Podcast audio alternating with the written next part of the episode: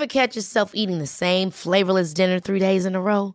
Dreaming of something better? Well, HelloFresh is your guilt-free dream come true, baby. It's me, Gigi Palmer. Let's wake up those taste buds with hot, juicy pecan-crusted chicken or garlic butter shrimp scampi. Mm. Hello Fresh. Stop dreaming of all the delicious possibilities and dig in at HelloFresh.com. Let's get this dinner party started.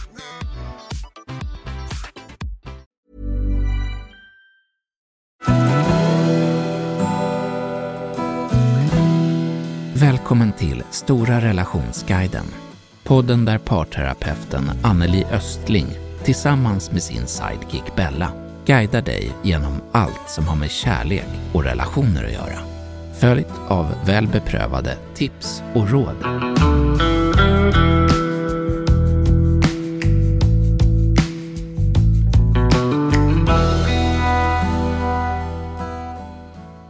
Har du någonsin undrat varför du reagerar starkt på vissa saker som din partner uttrycker? Eller varför din partner verkar kanske undvika vissa ämnen? Vad kan du göra för att bli kvitt det här och få en bättre känsla i er relation? Just det kommer vi gå in på idag med dagens avsnitt som heter Lär känna din partners ömma punkter. En del av det här kommer från tidiga barndomsupplevelser som då kan skapa just ömma punkter och faktiskt överlevnadsstrategier som sen då påverkar våra vuxna relationer.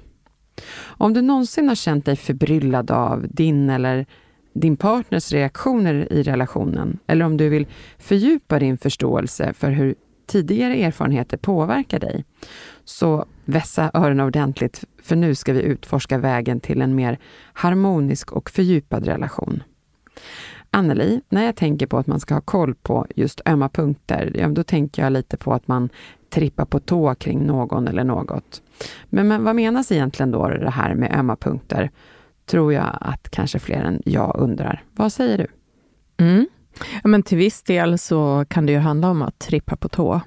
Och när man själv eller en partner hamnar i svåra situationer aktiveras ofta ens ömma punkter.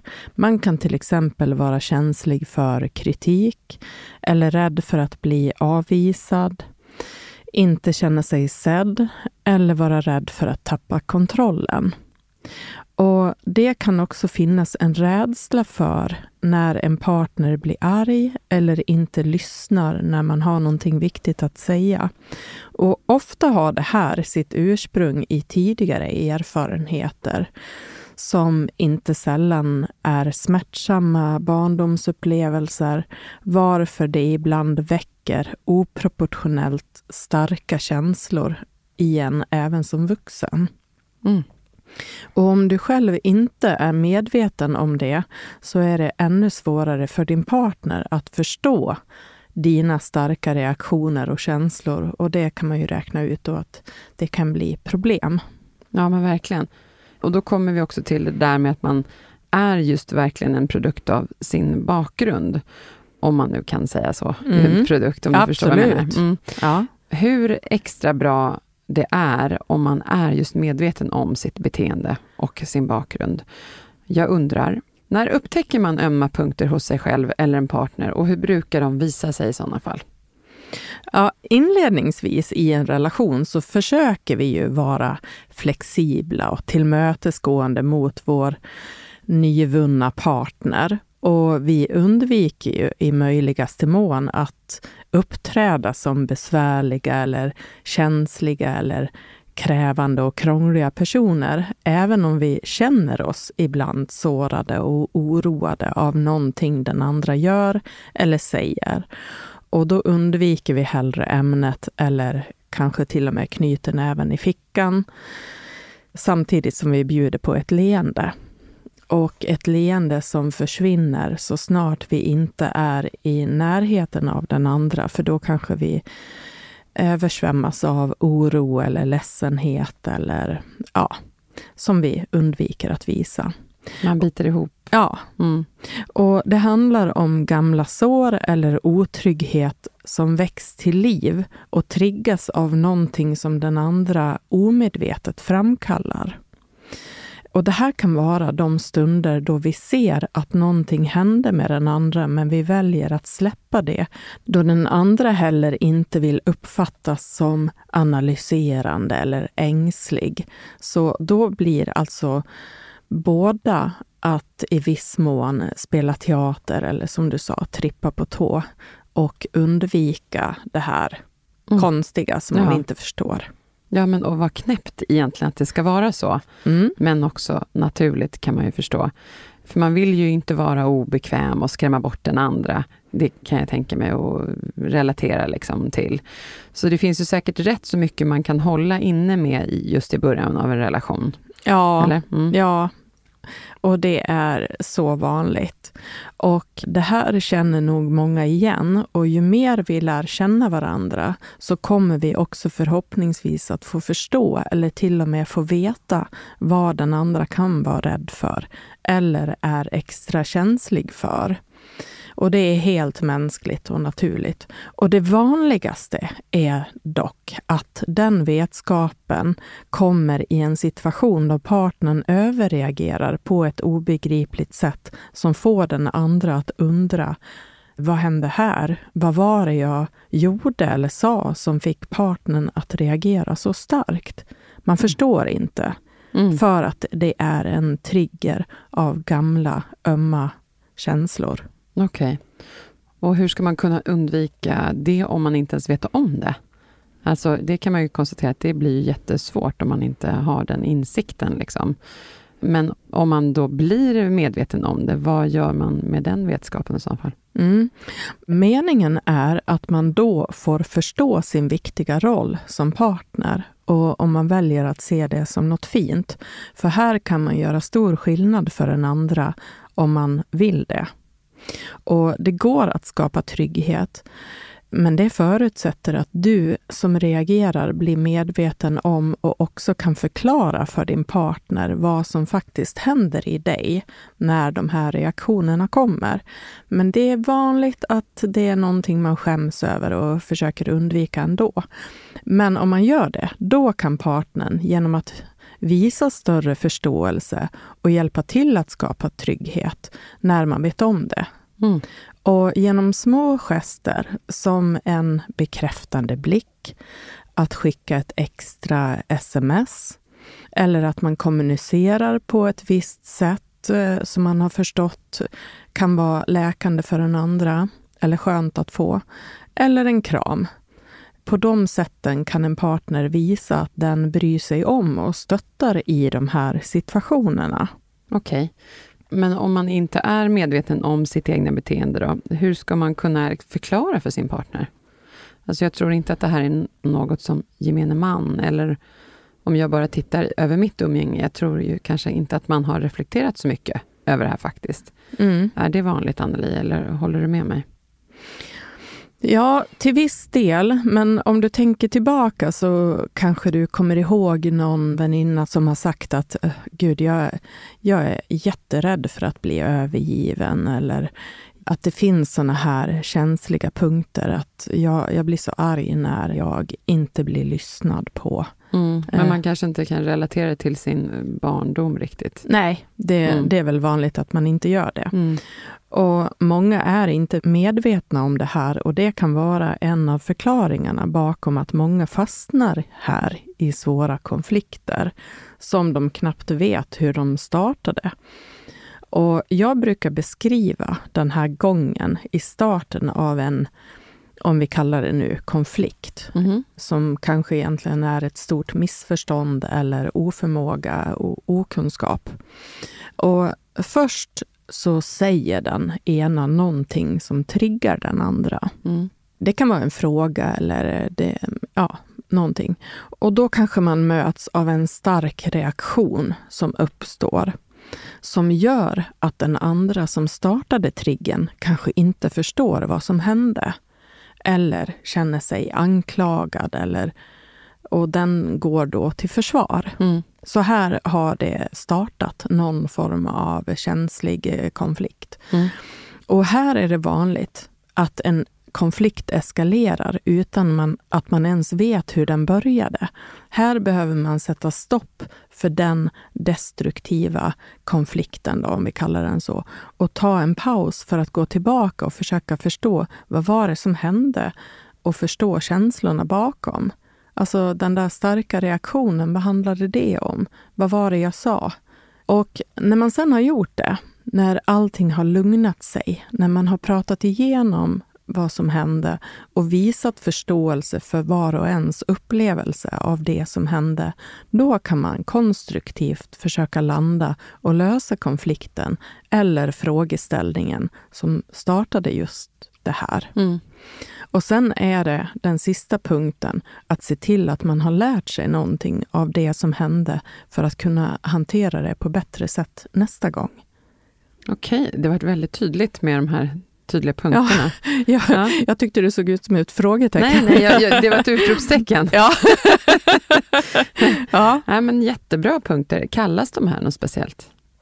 Nej, jag brukar kalla det för femstegsmodellen och det var en modell som jag tog fram för att beskriva vad som händer i de här situationerna för att det är så vanligt att man hamnar där. Och sen så slutade med att det hela var bara ett stort missförstånd. Mm. För att man inte har känt till varandras ömma punkter eller Nej. känsliga punkter. Ja, var, som har triggat. När man har lärt sig det här så måste det vara en sån skön känsla i att gud, nu håller vi inte på går i clinch för så här små saker mm. längre.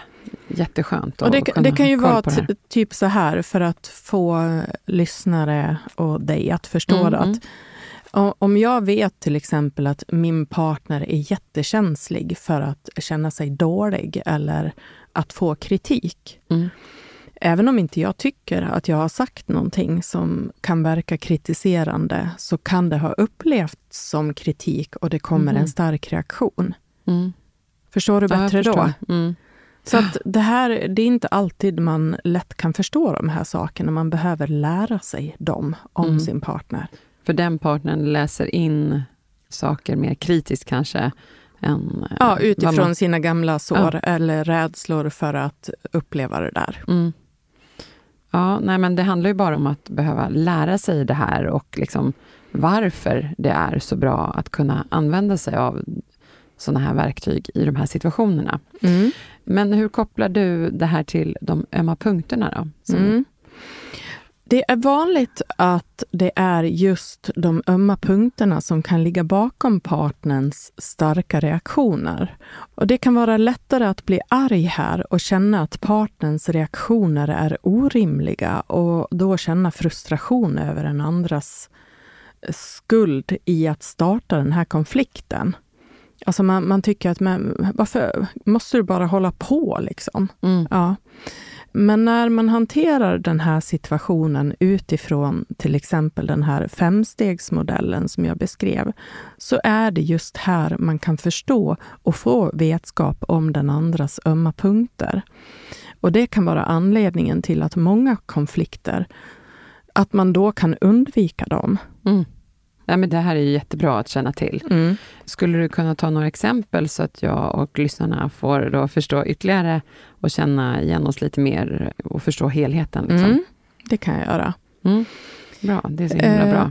Det skulle kunna vara så att en i relationen har samlat på sig några saker som man inte har tyckt har blivit bra, som den andra har gjort eller sagt. Och man kanske är rädd för att säga dem, men man väljer sen att beskriva dem på ett tydligt sätt och med en inledning till exempel med att eh, jag skulle behöva prata med dig om några saker som du sa eller gjorde och fick mig att bli ledsen och arg. Och om den andra personen är konflikträdd här och kanske rädd för att göra fel eller inte kan ta kritik, så kan det här budskapet bli så svårt för den här personen som bara vill fly eller tystnar eller fysiskt försvinner.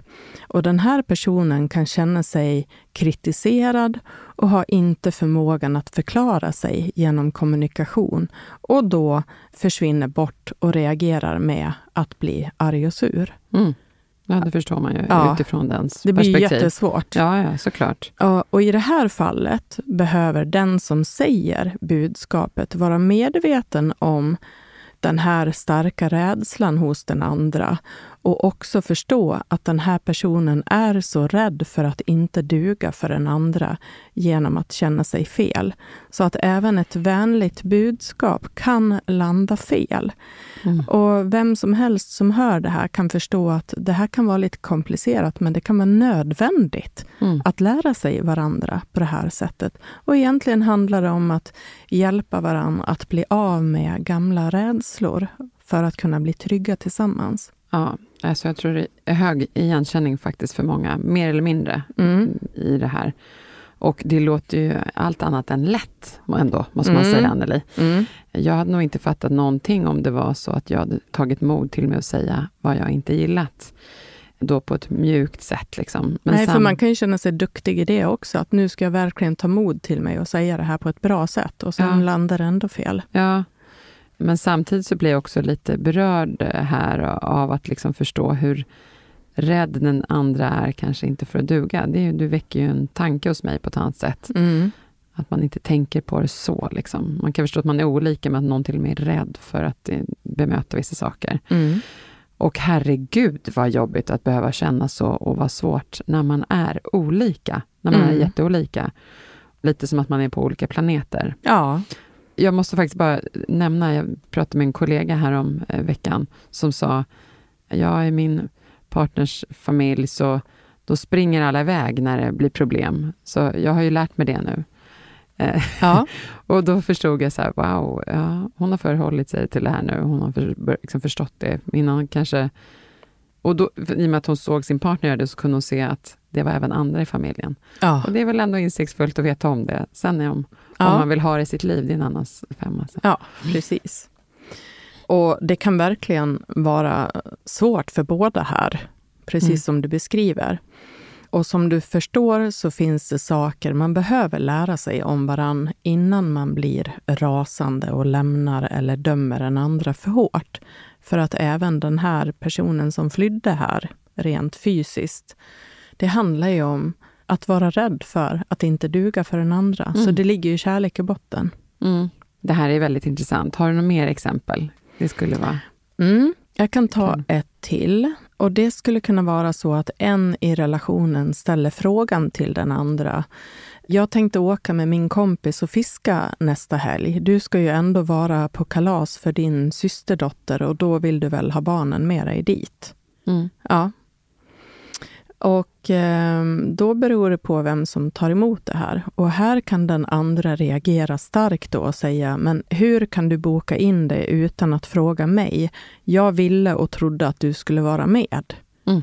Och det är ju...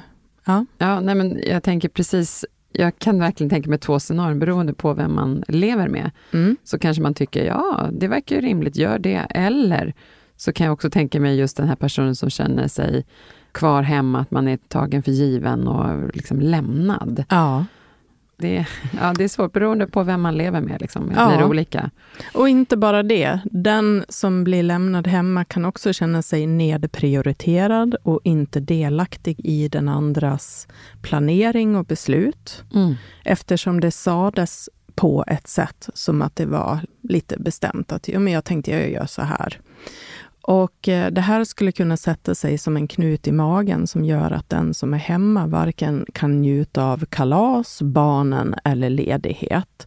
För att sorgen över att återigen få uppleva sig mindre viktig för någon annan. Någonting man kanske upplevt tidigare. Okej, ja men då förstår man ju mer.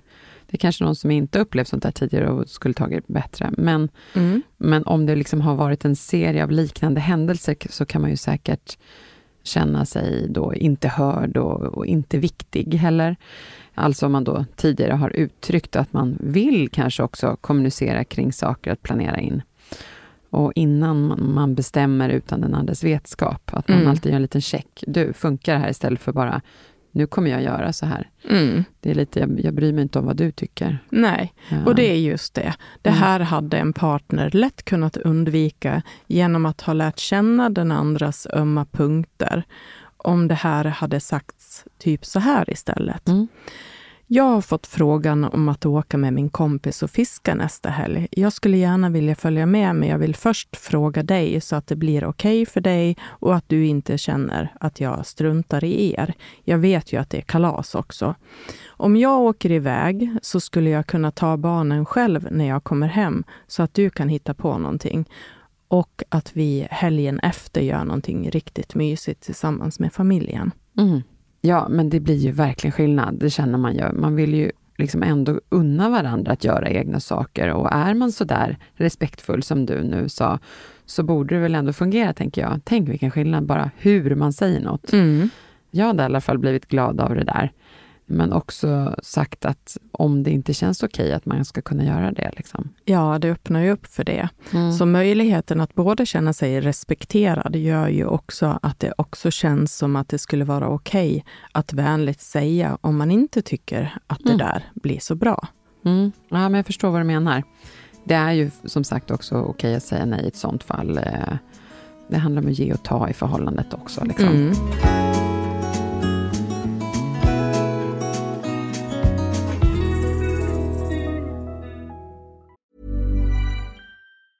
When you're ready to pop the question, the last thing you want to do is second guess the ring. At Bluenile.com you can design a one-of-a-kind ring with the ease and convenience of shopping online. Choose your diamond and setting. When you find the one, you'll get it delivered right to your door. Go to Bluenile.com and use promo code LISTEN to get $50 off your purchase of $500 or more. That's code LISTEN at Bluenile.com for $50 off your purchase. Bluenile.com code LISTEN. Hold up. What was that? Boring. No flavor. That was as bad as those leftovers you ate all week. Kiki Palmer here, and it's time to say hello to something fresh and guilt-free. Hello Fresh. Jazz up dinner with pecan-crusted chicken or garlic butter shrimp scampi. Now that's music to my mouth. Hello Fresh. Let's get this dinner party started. Discover all the delicious possibilities at hellofresh.com.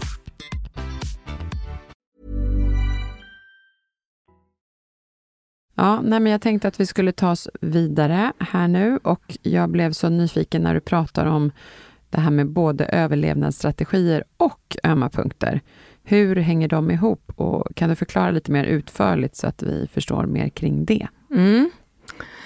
Det ska jag göra. Och när vi upplever saker som jobbiga, smärtsamma och som leder till obehag och otrygghet när vi är barn, så hittar vi sätt att skydda oss från det här jobbiga genom att anpassa vårt beteende för att undvika det här och för att kanske få kärlek.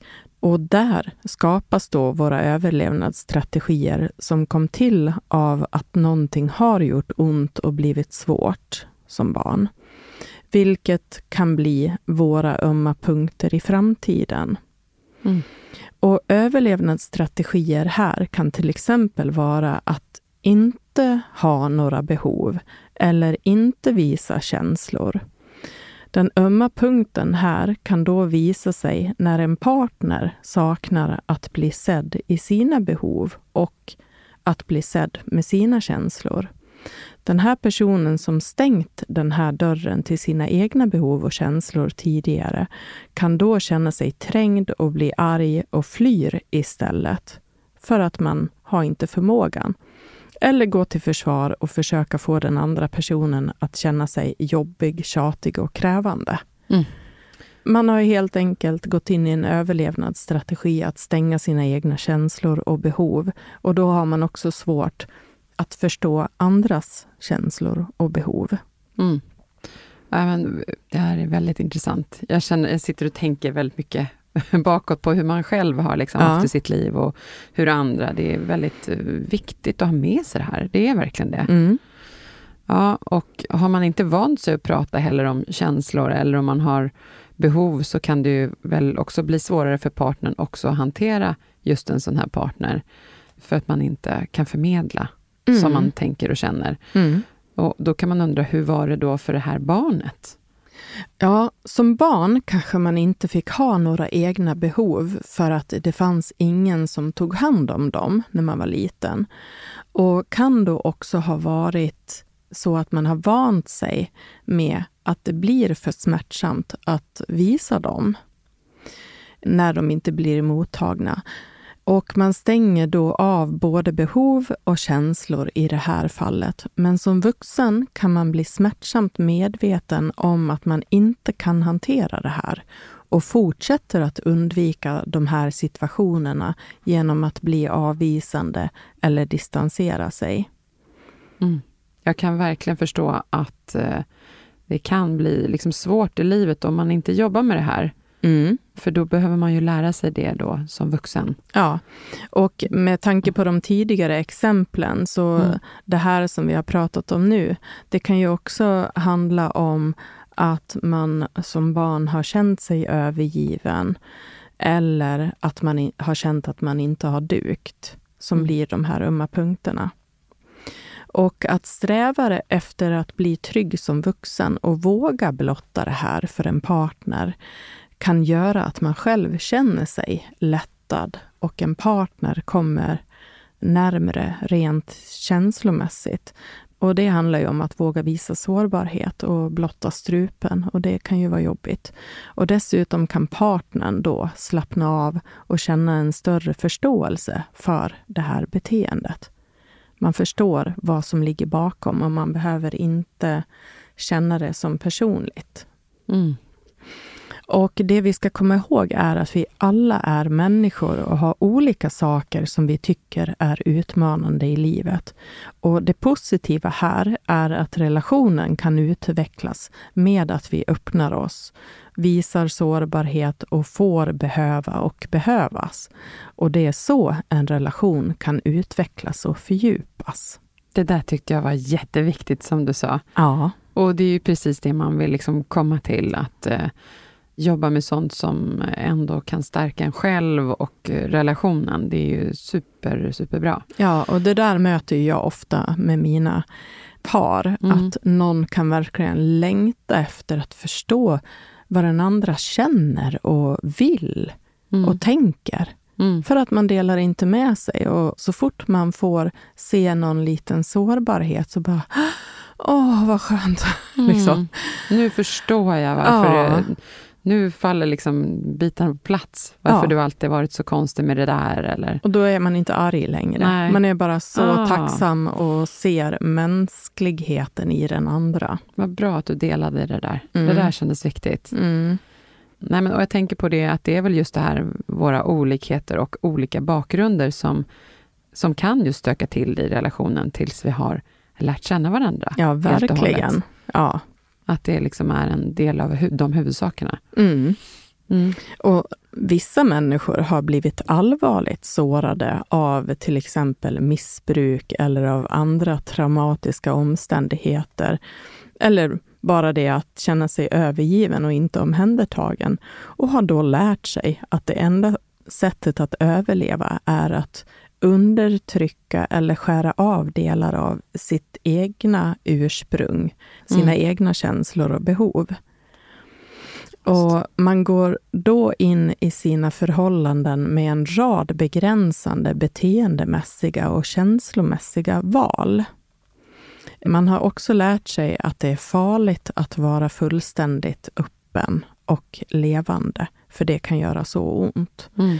å andra sidan så finns det också människor som bara har blivit minimalt sårade och som inte har blivit tvungna att göra en anpassning till omgivningen för att bli älskad och accepterad.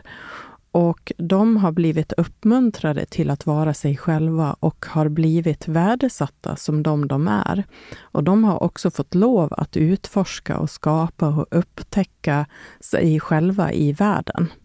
Det låter mm. så stort när jag ja, säger så. Nej, men, eh, det, det låter ju fantastiskt att få så, den möjligheten. Ja, mm. och det är ju så vi formas som barn och ungdomar. Att vi, vi försöker hitta vår egen identitet. Mm. Och det vi kan gå miste om som ligger som en sorg i oss när vi inte har blivit accepterade och älskade för dem vi är. Det kan vara att tro på våra talanger, våga gå in i våra intressen, ståndpunkter, att ha en egen vilja, fallenheter, önskningar och drömmar och de uttryckssätt som en gång sattes på paus för att vi inte trodde att vi dög och slutade med att utforska oss själva i livet och tro på oss själva helt enkelt. Ja, men vad bra Anneli att du poängterar det där. Har du några konkreta tips och råd att dela inom det här ämnet? Det är ju alltid, som jag säger, så himla mycket lättare att bära med sig vad man kan göra för att jobba med det då. Ja, jag kan inleda med att säga att det vi är medvetna om, det kan vi styra och det vi inte är medvetna om, det styr oss. Och därför tänkte jag ge några tips här för att öka medvetenheten om sig själv, eller ha möjlighet att göra det. Och sin partner för att undvika att de här naturliga ömma punkterna från tidigare i livet kan undvikas.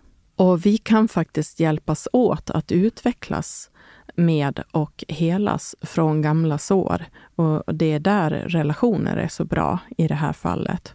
Att man kan hjälpa varandra och stötta varandra? Och liksom... Ja, genom att ha förståelse för ja. naturliga rädslor som man kan jobba bort. Ja. ja. Och jag tänker just i, i en parrelation då, där kan man ju få vara lite extra obekväm. Man kanske inte testar sig fullt ut med någon som man jobbar med, eller sin vän heller, eller en släkting. Nej. Men det är här man får vara i alla sina former. Liksom. Mm. I den bästa av världar vågar man göra det med sin partner, men mm. det är väl kanske rädslan för att våga det som också sätter hinder här. Ja, ja. Så att det första uppmaningen är ju att sträva mot att försöka få vara sig själv mm. i en relation och att få behöva och behövas. Mm. Och vår hjärna berättar för oss när någonting är farligt eller känns hotfullt. När det gäller de här triggersen så skiljer inte hjärnan på vad som är nu eller dåtid.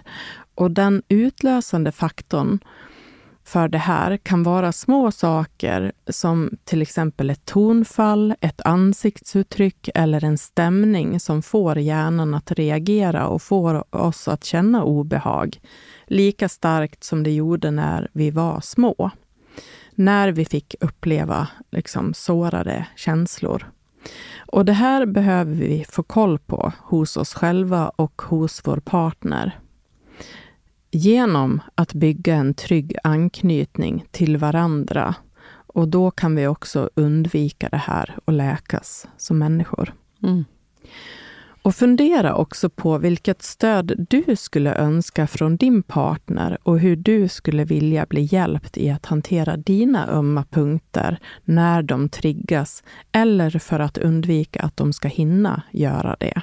Och det kan handla om att din partner blir bra på att göra dig delaktig i olika saker för att undvika att du ska känna dig bortglömd, oviktig eller inte räknad med. Och fundera också på hur du kan hjälpa din partner att inte behöva bli triggad i sina känsliga punkter. Det kräver ju såklart att du då fått förstå vad som blir smärtsamt för din partner och ibland får man eh, upptäcka det själv också. Och det kan tyckas att det här blir som ett daltande när man ska särbehandla en vuxen person. Men den som har den inställningen kan ha svårare för att komma riktigt nära sin partner rent känslomässigt. Tanken är såklart att det här ska leda till att båda blir tryggare tillsammans för att sedan kunna släppa och inte längre triggas lika lätt i de här ömma punkterna. Mm. Får jag flika in här? Jag tänker på om man upplever att ens partner har några ömma punkter som man då ska ta upp. Mm. Jag kan tänka mig att det skulle kunna vara jättekänsligt att ta upp det mot, gentemot sin partner. Att man säger, jag upplever att du, du är så himla känslig kring det här, man kan inte säga någonting. Ja, säger inte. man på det där sättet ja. så, så stänger nog partnern dörren. Ja, men Ja, ja, du ser. Jag hade inte varit bra på det här. Det är nog jätteviktigt just hur man ska nå fram, om man ska då säga att jag upptäckte dina ömma punkter här och liksom, man vill ju hjälpa till i det här och, och vara mm. medpartner, men just huret, du ser, märker, jag hade failat på en gång. Ja, men det kan ju vara som så att, vet du, jag har upptäckt någonting, men jag kan ha fel. Men vid flera tillfällen nu så har jag märkt att du har reagerat när jag har gjort det här eller det här. Kan du hjälpa mig att förstå hur det här blev så tokigt för dig? Till exempel. Det är ett exempel. Ett annat exempel är ju att man blottar sina egna ömma punkter. Jag vet att jag är jättekänslig för det här och det här. Och det brukar ske när du till exempel säger så här eller gör så där. Mm. Jag funderar på, kan du komma att tänka på att du har några ömma punkter? Jag tänker till exempel att det känns som att du kan ha lätt för att känna dig kritiserad och många gånger har jag inte jag haft avsikten att kritisera. Mm. Ja, man får lirka fram det på det mm. sättet. Och har man gjort det här tillräckligt många gånger så kanske man blir van att kunna prata om det här. Det. Jag vill bara hjälpa dig.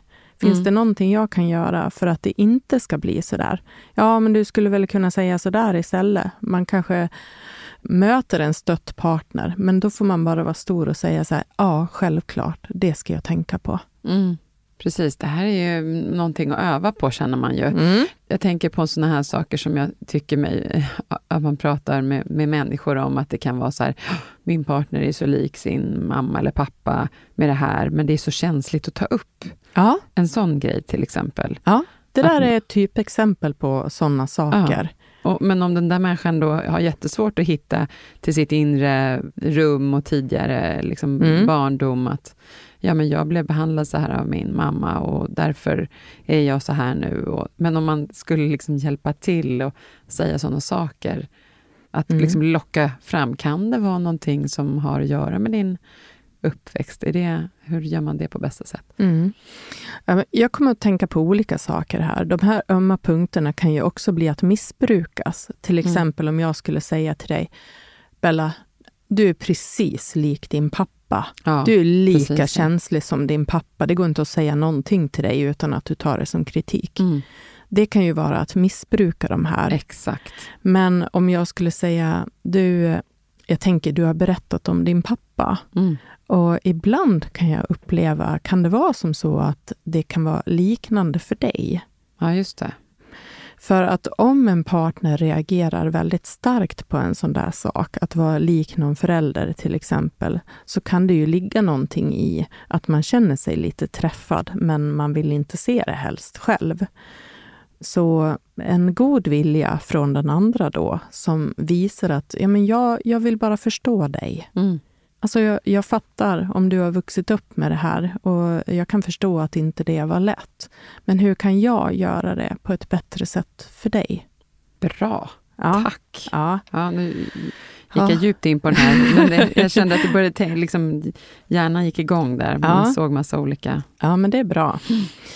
Men jag tar nästa punkt. Yes. Och när du vet att du tar med dig dina otillfredsställda behov ifrån barndomen in i din vuxna relation, så är det bra att själv bli medveten om vilka det är för att lära känna dig själv framför allt. Det skapar en trygghet.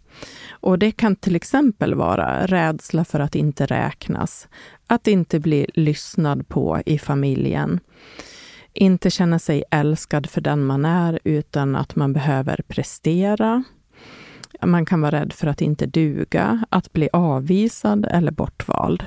Det här är sådana mm. starka känslor, primära känslor, som kan triggas igång och bli smärtsamma.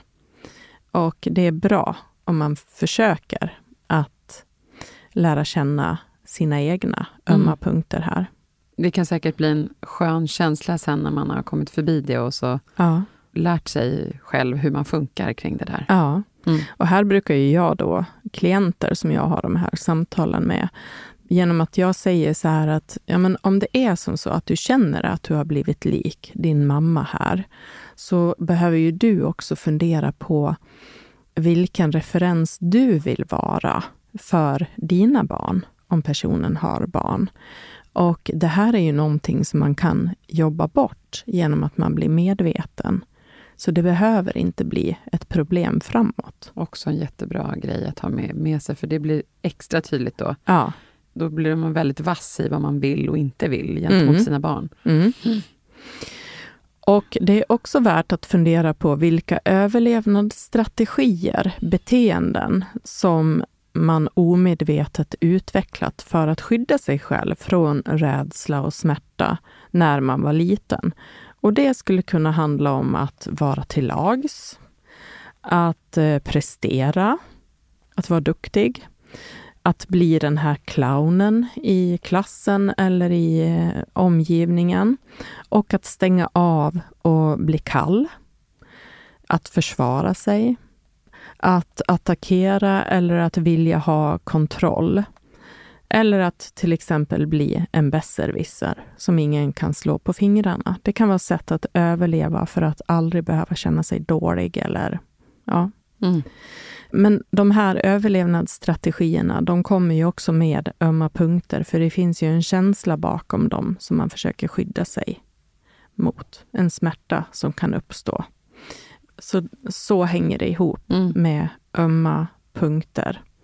Och de här överlevnadsstrategierna, de kan ha varit hjälpsamma under uppväxten, men när man är vuxen så blir de ofta bara ett hinder och det blir inte klädsamt för en vuxen person att alltid vara den här clownen på middagar och fester. Eller, och till slut så tröttnar man ju på det själv, när man känner att gud, om jag kan bli, få bli tagen på allvar eller slippa ha förväntningar på att jag ska vara den roliga som alltid drar snapsvisorna och liksom... Mm. Men man kanske också bara kan identifiera sig med den. Då blir det svårt, då ska man helt plötsligt bli någon annan som man inte vet vem det är. Ja, men det är ju det man får fundera på. Vem vill jag då vara? Och Mm. där finns ju ett jobb att göra. Även för personer som är alla människor till lags. Det kan vara jättesvårt att bli av med. Mm. Men när man är vuxen och vill göra en massa saker för andra människor som de inte har bett om, då blir det jättekonstigt. Mm. Ja. Och kom ihåg att du bär ansvaret för hur du är och beter dig. Vilka sidor vill och behöver du utveckla hos dig själv för att bli en behaglig och tydlig person att vara med? Alltså en ödmjukhet också att kunna förstå andra människor. Och kom ihåg att ju mer trygghet du skapar för andra, desto mer kan du själv slappna av och känna dig som en stor omtänksam person. Fint avslut också. Mm. Mycket bra punkter här. Tänkvärt. Ja, min hjärna har rasslat igång i alla fall. Ja. Så jag hoppas att vi har kunnat förmedla en hel del till lyssnarna också. Mm. Så himla bra. Ja. Tack Anneli. Ja. Nu ska jag då på ett bra sätt sammanfatta det här. Du har sagt så mycket bra grejer här. Men eh, jag tänker på det här med att just här, ömma punkterna, de är känsliga områden inom oss. Ofta rotade i smärtsamma barndomsupplevelser faktiskt. Som då kan få oss att reagera starkt på vissa situationer. Och i början av en relation då försöker vi ju vara flexibla och undvika att visa de här ömma punkterna kanske. Men som sen då kan leda till konflikter senare. Mm. Och överlevnadsstrategier är ju de beteendemönster som vi utvecklar för att skydda oss från smärtsamma upplevelser som vi hade som barn. Det blir en del upprepning här, men Ja. och de här strategierna kan ju då skapa ömma punkter in i vuxenlivet. Och för att hantera de här ömma punkterna och överlevnadsstrategierna, då behöver man vara medveten om dem och sträva efter att vara öppen och ärlig med sin partner. Kommunikation, förståelse och respekt för varandras sårbarheter är ju liksom nyckeln till en harmonisk och fördjupad relation. Och det är viktigt att komma ihåg att vi alla bär på olika erfarenheter och bakgrund. Och det är de här olikheterna som kan göra relationen rik och utvecklande när de hanteras med just den här medvetenheten och omsorgen. Mm. Jag tycker att din sammanfattning är bra och jag tror att många med mig känner att det är skönt att komma till det här i slutet, efter att vi har pratat så länge, vad det verkligen är det här avsnittet handlade om. Mm. Så tack Bella. Tack. till dig. Nu skulle jag precis avsluta och säga tack till lyssnarna, men jag börjar med att säga tack till dig, Anneli, för idag, för du sätter igång min hjärna ordentligt här.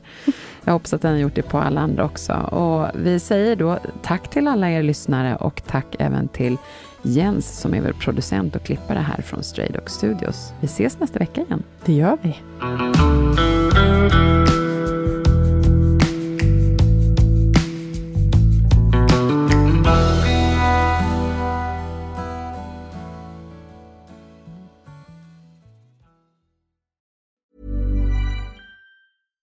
Catch yourself eating the same flavorless dinner three days in a row? Dreaming of something better? Well, HelloFresh is your guilt-free dream come true, baby. It's me, Gigi Palmer. Let's wake up those taste buds with hot, juicy pecan-crusted chicken or garlic butter shrimp scampi. Mm. Hello Fresh. Stop dreaming of all the delicious possibilities and dig in at HelloFresh.com. Let's get this dinner party started.